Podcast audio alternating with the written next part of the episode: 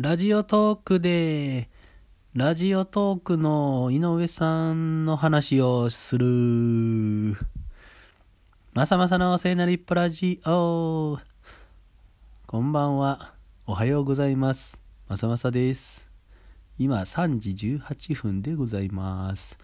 この番組は聖なる一歩を取りためていく番組にしています。聖なる一歩っていうのは初めてやることとか、ちょっとね、不安とか緊張とか、あるやんそういうのを抱えながらでも一歩踏み出していく行為のことを言います。っていうことで、今日は、えー、コルクラボっていうね、コミュニティの、えー、クルー発表会っていうものに、ゲストとして、ラジオトークの井上さん、プロデューサーよね。プロデューサーって言ったらいいのかなサービスの生みの親、井上さんを呼んだ話をしたいと思います。えー、ちょっと前提からいろいろ喋るけれど、このね、ラジオトークっていう、あの、耳メディアサービス、音声サービスがあって、で、それ知らんかったんけど、コールクラブのね、マホピっていう子がね、あの、ラジオトークを始めるよ、始めたよ、みたいなことを、ツイッターかな、まなんかで言ってて、で、それを見た、あの、音声コンテンツのね、女王、トッチーがね、すぐ始めてたわけ。今日の140文字、リサイクル、リサイタル、みたいなやつ。で、あ、じゃあ僕も聖なる一歩ラジオやろうって言って、聖なる一歩を踏み出したわけですな。そんで、そうこうしているうちに、これからのね、ラジオトーカーたちが20人くらいになったわけ。ダダダーっと増えてね。すごいよね。でね、えー、そのラジオトークの井上さんと、コルクラボのメンバーの中に、以前、こう、出会ったことのある知り合いの人がいて、で、そのラジオトークの井上さんとコルクラボのメンバーが会えば面白いんじゃないかっていうことで、少し前にね、えー、ラジオトークの井上さんに会いたい人みたいな感じで人を集って、えー、そのラジオトークについていろいろ聞かせてもらったりこれからどんなことを考えてるのかみたいなことを聞かせてもらったりかつ僕らがやってるそのラジオトークの番組についてフィードバックをもらったりみたいな贅沢な時間を過ごさせてもらったんです。でその時にそのラジオトークがさ生まれた背景の話とかを聞いてるとあこれはちょっとコルクラボの他のメンバーにもすごいいいんじゃないかみたいなことを思ってそのクルー発表会にねちょっと来てくれませんって言ったらぜひぜひって言ってくれてでその会があの行えることになったと。うん。なんかこの聖なる一歩ラジオとかさやってるとお願いしたりその新しいことを始めてみようとかちょっと緊張するかもしれないけど言ってみようみたいなことの心理的ハードルがすごい下がっているのを感じますわ。うん。そんでそんでさあのその来る発表会に来てくれるって言ってくれたからじゃあどういうふうな話をするとまあ面白いのかなとかそんなことを思って仕立てを考えるミーティングみたいなのをしたの。うん、そしたらその仕立てを考えようって言った時にその J さんとかサンタとか加納くんとかねあのまた参加してくれてでみんなで仕立てを考えたと。で、えっ、ー、と当日は、えっ、ー、と、前半はねその井上さんに対してコルクラブのメンバーから質問をするインタビューをする。で、後半は、井上さんに MC になってもらって、その、コルクラボのね、ラジオトーカー20人のうち4人ぐらいに、あの、登壇してもらって、その井上さんからラジオトーカーに質問をするみたいな仕立てにしたの。これはね、そのゲストに来てもらう人に MC をしてもらうっていう無茶ぶり。うん。そう、無茶ぶりだよね。うん、そのでも無茶ぶりをして井上さんにも聖なる一歩を踏んでもらってコルクラブの安全安心みたいなのを感じてもらうっていう文脈で言うと良かったかなっていうふうに思いましたでえっとみんなのさあのコルクラブのクルー会が終わった後のラジオトークを聞いてたりツイッターを見てたりするとああなんかお誘いしてよかったなとか一緒にみんなで下で考えてよかったなとかっていうふうに思うわけです。嬉しくなりますね。ちょっと紹介をしますけどえっ、ー、とメンバーの中のツイートとかを見てると、えー、ラジオトークの井上さんがどうやったらもっと儲かるかとかじゃなくて配信者がハッピーになれるかをすごく考えられているのが伝わってきてグッときた。そう。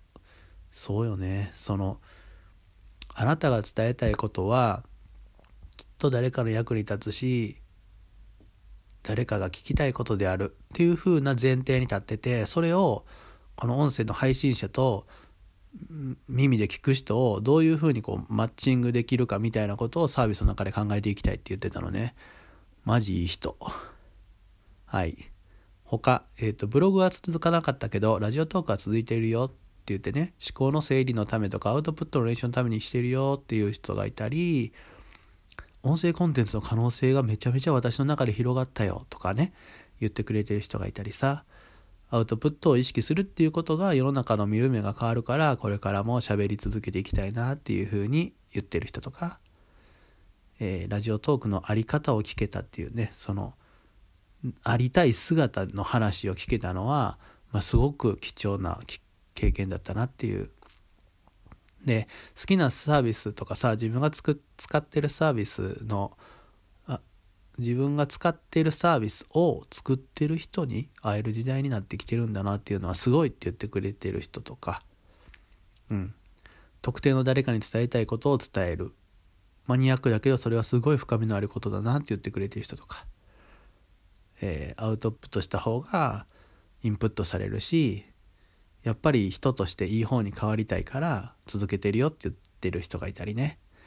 なんかたくさんの素敵なラジオトークとかツイッターがツイートが見られて嬉しいです。そんでね僕はその1月のクルーゲスト会とそのクルー発表会とね司会をさせてもらったんだけれども、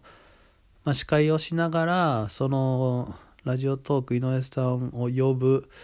仕立てみたいなものを考えてみんなねそのすごい静かに聞いてくれてるのをね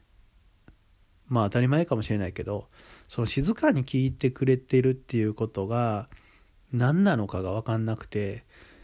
そう興味なかったんかなとか面白くないんかなとかっていうことをなんか感じちゃってすごい心配だったの。でもその井上さんの話を聞いた後にそのシェアタイムって言ってね近くの人で感想シェアをしてもらう時間とかを取った時にめっちゃ話してるの。それを見てなんか安心したなっていうふうに思うと。でやっぱり自分がその聖なる一歩を踏み出した時にさ自分でもちろんこういうふうにした方が良かったかなとかここが悪かったかなとかここが良かったかなとかって思うんやけど、